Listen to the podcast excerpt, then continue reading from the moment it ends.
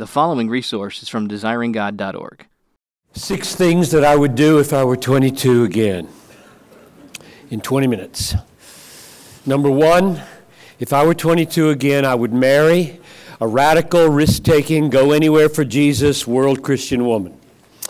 In fact, I would marry Noel Henry.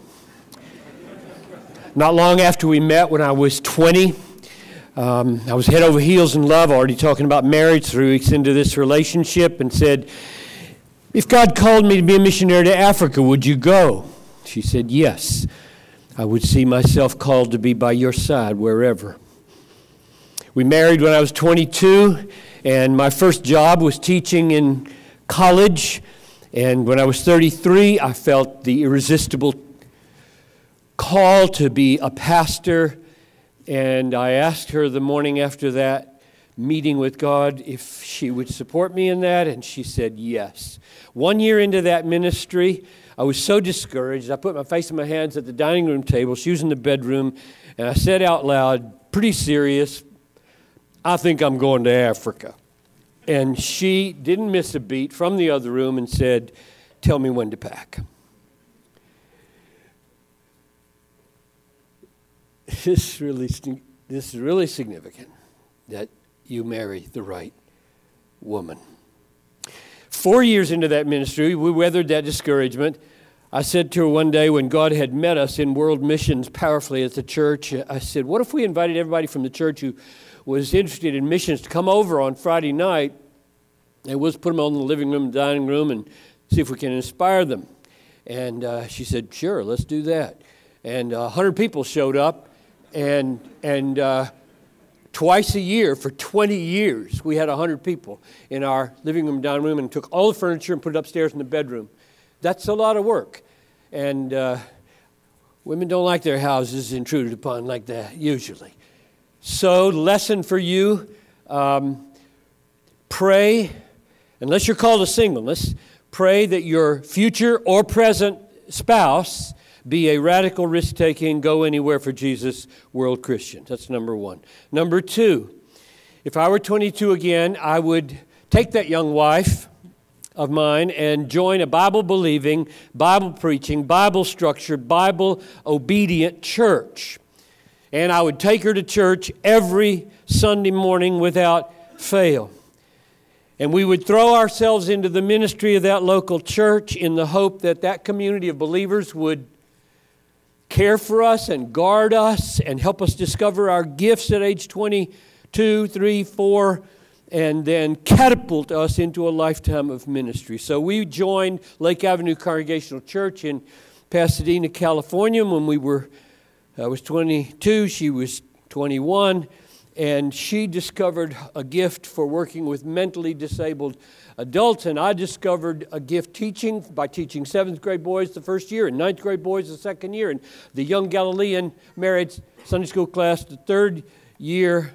And that deacon group took hold on me, and Glenn Dawson laid hold of me and watched over me for three years, sent me to Germany for three years, watched me at Bethel for a year, brought me out, and they ordained me seven years later. That's a relationship you cannot overestimate. So, lesson for you find a Bible believing, Bible preaching, Bible structured, Bible obedient church. Join it, serve it, discover your gifts there, be accountable to that community as they help you discover and follow God's call on your life. Number three, if I were 22 again, I would go to seminary. And I would uh, spend three or four years totally immersed in the most rigorous study of the Greek and Hebrew that I could possibly find for a lifetime of fruitful discovery of the glories of Christ in the Word of God in such a way that I would never waver, no matter what, in my commitment to believe and speak whatever the Bible teaches wherever God puts me. I would not prioritize in seminary practical courses in as valuable as those are, but every chance I got, I would prioritize taking exegetical courses because of my conviction at age 72, and I would put it back on that 22 year old, that in general, practical skills are learned better in the, on the job, in the church, and uh, deepening and sharpening of exegetical skills for a lifetime of fruitful reading are best accomplished in a rigorous give and take classroom setting with the watchful eye of a skilled teacher.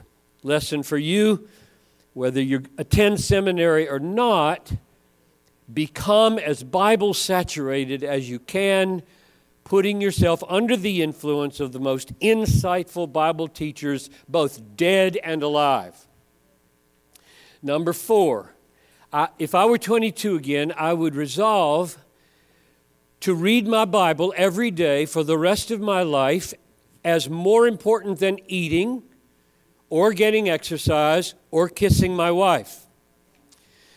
There have been about 18,340 days since I turned 22. And I think I have read my Bible on more of those days than I have eaten. I have certainly read my Bible on more of those days than I have watched television or videos. And I am also certain that I have read my Bible on more of those days than I have kissed my wife because she doesn't go with me on the road, usually, like here, and my Bible does, always does, never leave my Bible. Leave my wife, not my Bible. but I have learned a few things about reading the Bible that I didn't know when I was 22, and I would form my resolve at any two like at 22 like this. I resolve every day to read my Bible and not to settle for a hazy, vague awareness of it, but push through the haze to the wording itself. And I would push into and through the wording of the text itself to the intention of the authors, human and divine. And I would push through the intention to the reality behind the words and the grammar and the logic. And I would push into that reality until it was an emotionally experienced reality. And I would push into and through that emotionally proportional reality until it became a word and a deed on my life. And I would push through that deed and that word until other people saw the reality and joined me in my encounter with God in the Bible. That's the way I would formulate my resolution to read the Bible every day. Nothing is revealed more quickly on the mission field than a superficial encounter with the living God and the glorious realities he has revealed in Scripture. Superficial Bible reading that does not penetrate through the words and intentions and reality and experience to deed and life and an encounter with the living God will be of little use on the mission field in the face of massive demonic forces among the unreached peoples. You won't survive. Lesson for you read your Bible every day every day of your life, no exceptions. Never say, I'll read it if I have time, if you have time for breakfast. If you have time for breakfast, you have time for your Bible. Skip breakfast. Don't get your Bible reading pleasure from the fact that your conscience is clear because you check the Bible box. Get your pleasure from reading the Bible because of an encounter, a meeting, a fellowship with the living supernatural reality that you meet in the Scriptures. Number five, if I were 22 again, I would become a Christian hedonist, which I did and would do again. That is, I would seek to find more joy in God than anything else in the world. For the sake of personal holiness, perseverance through pain, and promotion of the glory of God. That's why I would become a Christian hedonist. That is, I would get clarity and certainty around the sentence God is most glorified in you when you are most satisfied in Him. I would nail that sentence and I would either believe it or not believe it. And if I believed it, I would go for broke in being as satisfied in God as I could possibly be 24 7 over everything else. Which means that by means of savoring the sweetness of the promises of God in this precious book, I would put to death every rising quiver of pride and self reliance and lust and greed and fear, and by the power of the Holy Spirit, seek to kill all those sins by the superior pleasure that we have in God. Because unless those sins die, I will be dogged from 22 to 72 by fruitlessness of life and damned in the next. I would recognize at age 22 that the fight for joy in God through the bright and dismal circumstances of life is the essential key in my mission in life for authenticating holiness, fruitful perseverance, so that God gets the glory. Being happy in God more than you are happy in anything else is the key to holiness and fruitfulness to the glory of God. So, lesson for you become a Christian hedonist. Whether you call it that or not, doesn't matter. Don't aim at the pleasures of fame. Don't aim at the pleasures of sexual gratification. Don't aim at the pleasures of wealth. Don't aim at the pleasure and contentment and comfort of safety. Aim at all satisfying joy in God, which will empower you for humility and chastity and simplicity and risk taking sacrificial love for other people. Lastly, number six. If I were 22 again, I would recognize that I am not my own, that I have been bought with a price and that I belong, body and soul, to Jesus Christ for His use and His glory in this world any way He please. And I would offer myself up to God at age 22 and tell Him, helps to say it out loud to Him repeatedly, tell Him that He may do with me anything he pleases. He may kill me, he may torture me, he may send me anywhere. He can do me no wrong, he owes me nothing.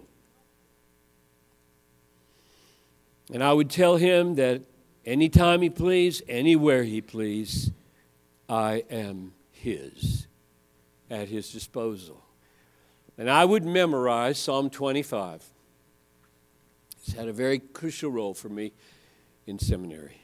I would memorize Psalm 25 and trust the amazing promises of guidance that are in those precious verses.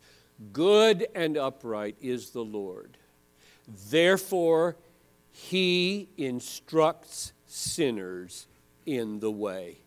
He leads the humble in what is right and teaches the humble his way. You don't have to be left to your own wisdom as to what you spend your life doing if you believe those verses in Psalm 25. He's going to teach you His way for you. Lesson for you memorize Psalm 25. Pray it as your own and give yourself wholly up to God and His mission and trust Him. I would do a lot more things at age 22, but that's what I would do if I had 20 minutes to tell you. Thank you for listening to this resource from desiringgod.org. If you found it helpful, we encourage you to enjoy and share from thousands of resources on our site, including books, sermons, articles, and more, available free of charge. DesiringGod.org exists to help you treasure Jesus more than anything else, because God is most glorified in us when we are most satisfied in Him.